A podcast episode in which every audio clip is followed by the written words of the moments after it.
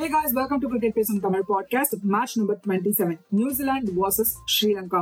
Toss win பண்ண New Zealand batting choose பண்ணாங்க but அவங்க எதிர்பார்த்த ஸ்டார்ட் கிடைக்கலங்க ஸ்ரீலங்கா பவர் பிளேவை கம்ப்ளீட்டா டாமினேட் பண்ணிருக்காங்க நியூசிலாண்ட வெறும் இருபத்தி அஞ்சு ரன் மட்டுமே அடிக்க விட்டுருக்காங்க மூணு விக்கெட்டை பிக் பண்ணி சோ இப்படியே போச்சுன்னா வெறும் நியூசிலாந்து ஒன் பிப்டி கூட அடிக்க மாட்டாங்க அப்படின்னு தான் தோணுச்சு பட் கிளான் பிலிப்ஸ் சும்மா தரமா ஆடினாரு என்னதான் அதர் எண்ட்ல விக்கெட் போனாலும் இவரை அசைக்கவே முடியலங்க. Hundred and four run score பண்ணியிருந்தது sixty four பால்ஸ்ல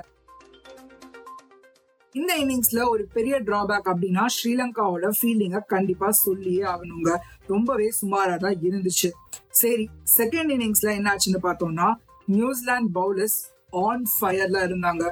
அதுவும் மெயினா ட்ரெண்ட் போல்ட் நாலு ஓவருக்கு வெறும் பதிமூணு ரன் கொடுத்து நாலு விக்கெட்டை பிக் பண்ணாரு. அண்ட் இவரோட சேர்ந்து டிம் சவுதியும் செம்மையாவே போட்டாருங்க. நாலு ஓவருக்கு பன்னெண்டு ரன் மட்டுமே கொடுத்து ஒரு விக்கெட்டை எடுத்திருந்தாரு. இவங்களை தவிர மத்த பவுலர்ஸும் ரொம்பவே டீசென்டா போட்டிருக்காங்க.